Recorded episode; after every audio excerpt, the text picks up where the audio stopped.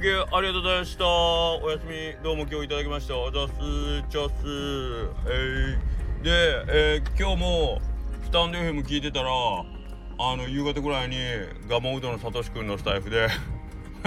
めちゃくめちゃくちゃあの昨日の謝罪の件についてのこう内幕を語っててもうな 聞きながら笑ったよなんか。いやこれはもう謝りにかねかそんな思いながら。もうあの人も面白いというかまあ真面目よね。真面目。そう。ええー、のにそれはだってねあの宿題あるのにやってないやってないのでそれは言うやろっていうね。むしろ俺ら真剣に準備してんのにお前適当かっていう感じでそれは言いたくなるんであの全くもって僕はサトさんが正しい あのあのリアクションで正しいと思ってます。はいというのをあのしきりにずっと喋ってたんがね面白かったですね。あのすいません。あのバカにしてるとかではないんですけどいや真面目やなと思ってすいません。なんか僕だからね僕みたいないい加減なやつって結構その真面目な人のペース乱してるなって思ってあのいかんなと思ってるんですけどね。どうもこうどうもこうやっぱり根がいい加減なもんで、ね、非常に知らず知らずちょっと傷つけたり悩ましたりしてまして申し訳ない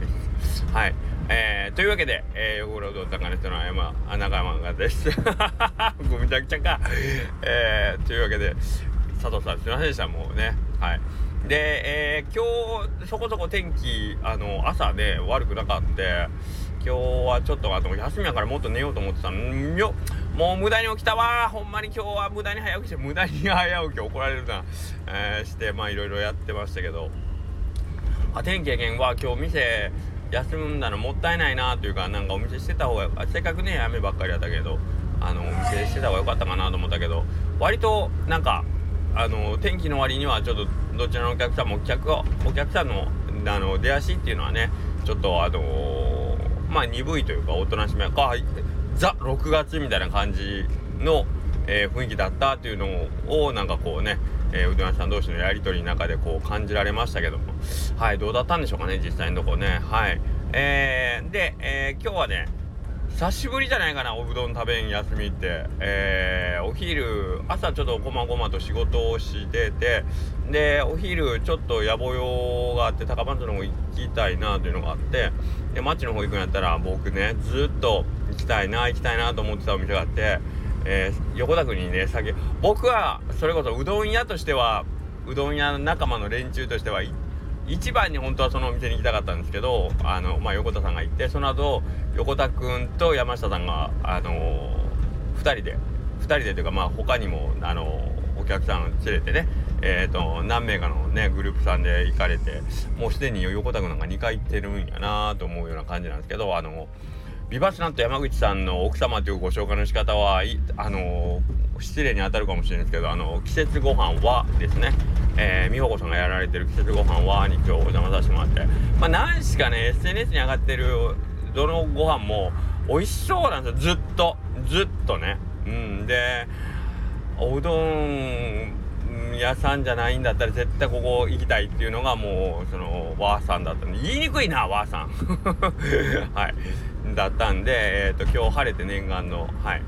えー、行ってきました。えー、今日も、えーと、朝そのメニュー見て、えー、あ鳥や嬉しいというんで今日はちょっと一応奥様と一緒に行ってでうちの奥さんもねあの好きな食材を使ってる料理があってわこれ食べたいなっていう感じだったんでもう行ったらもう本当に小鉢がまあお漬物みたいな箸休めみたいなのも合わせたらまあ割と4皿ぐらいあったなでメインがあってっていうことでほんまどれに箸つけてもほんま美味しくてご飯本当だったらもっと食べれるぞっていうぐらいの感じで僕白飯食いなんでおかず一口いったらご飯もう3口ぐらいいく感じだったんであれだけのおかずが揃ってたらもっともっとご飯いけたなっていうぐらい美味しかった本当に。うん。もうあのぜひぜひ。で値段はもう1000円ぽっきりみたいな感じなんでその作る手間とかを考えたらまあどう考えてもこれ大丈夫？って 心配したくなるような。はい。えー、満足度で買い出しいただきました。本当ごちそうさまでした。ありがとうございます。はい。あのー、まあ前回前回ではないけど、えっとまあ、山口さんのその潮騒ロックの時にも触れたんですけどまあえっとまあなんかそのまずお客さんを喜ばそうというところが前面に、あのー、出るんでうどん屋さんももちろんそうなんですけど商売。でもちろんそれはそれで大事なことなんですけどそれであの やっていけなくなるとあのね大きななんかそのみんなを喜ばしたいっていう気持ちをねこう継続して続けていくためにはやっぱりどう考えてもあの必要なもんは必要になるからやっぱその辺はちゃんとバランス取ってやってくださいよみたいな話まで 余計なお世話ほんまにこれこそ余計なお世話やと思うんですけどもう言っちゃうぐらいにちょっと心配になるぐらいあのお得なご飯でした。ありがとうございます。はい。でですね、えー、まあそれが終わってえー、っとエレメントさんですね。エレメントさん行って新作 T シャツで出たって言って新作からおこれはと。これはと。思ってちょっとあのー、買いに行かせていただきました。もう僕 僕のそのあの何クローゼットというか僕のそのあの服が入ってるタンスの中も全部全部うどん T シャツなんですよ。あの衣替えもクソもあったもんじゃ夏も冬も全部 T シャツ。うどん関係の。あのあと今ヘビローがまあまあヘビローできてるのが七福 T シャツだろ。もう動きやすいし。動きやすいっていうのがもう一番でえっ、ー、と七分なんでまああのやけどしづらいんでやっぱ七分袖袖長いの助かるんですよね。で今流行りの五分袖あるでしょ。五分袖は脇の下がダルダルになるんであれはちょっとあの引っかかりそうで調理には非常に厨房内では非常に不向きなんでやっぱりもう七福さんの七分袖は非常に便利だ。あのエレメントさん七分出して本当にお願いしたい。これ言っとこう。えー、あこれけど聞いてないわ藤田さん。はい。七分袖の、えー、うどんエレメント T シャツ非常に欲しいですね。はい。希望します。いうあの重ね着シーンでいいので1枚で勝負できるんでね。あこれはこんあった時言っとけばよかったな。はい。まあまあそんな感じですね。でまあ、えー、それとかを買いつつですね。で今日ねあと聞くの遅れたんですけど今日美和子さんのあごめんなさい餅屋のつぶやきさん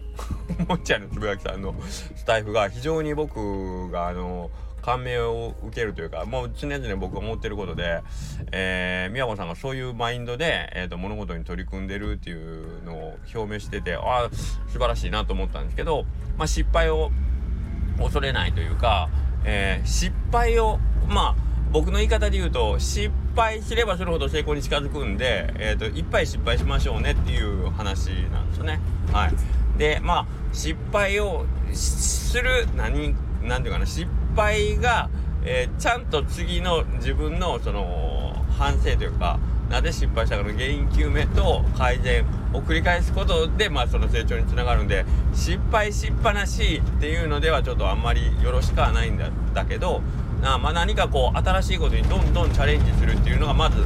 あの必要な姿勢ででそのチャレンジによってまあまあどんな方でもあの1つや2つはなんかねこうあこれうまいこといかんかったなけどもこうしたらいくよなっていう気づきはあると思うんでそれでまあセカンドトライサードトライをきっちりと,、えーと、やっていくっていうのは僕はもうものすごい、えー、本当にいいことだと思います。で、えー、チャレンジ自体を恐れないってことですよね。それを失敗と思わないというかだから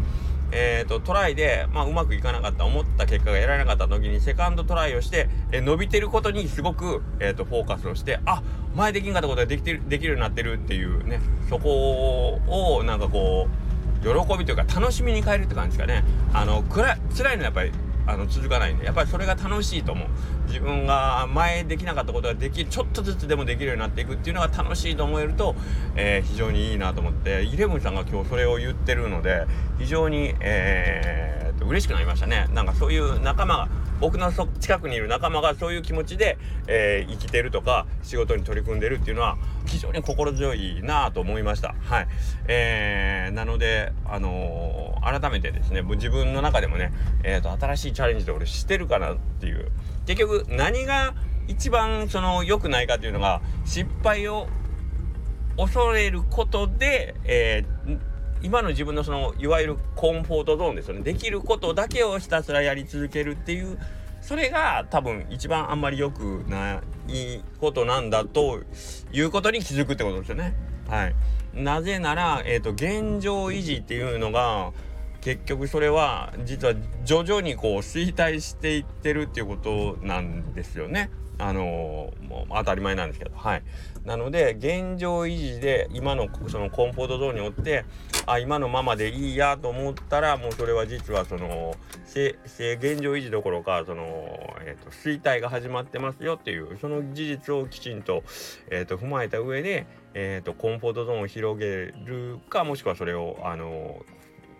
広げていくというか、まあ、新しいチャレンジをして自分がここでも心地よく生きられるこのレベルまで私は、えーと、気持ちいいと思えるっていうエリアをどんどん広げていくことで、まあ、知らず知らずのうちにその自分が生きていける範囲が広がっていくっていうのが一番、えーと、理想だし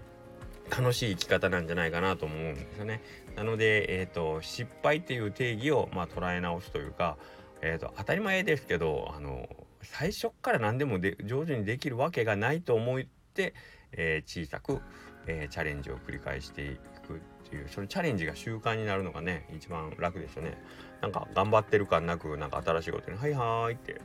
だから人の誘いには何でも乗ってみるっていうのはありかもしれないですね。あのよく言うじゃないですかあのうまい話にはあの乗んなよってあの絶対騙されるかなって言われてもね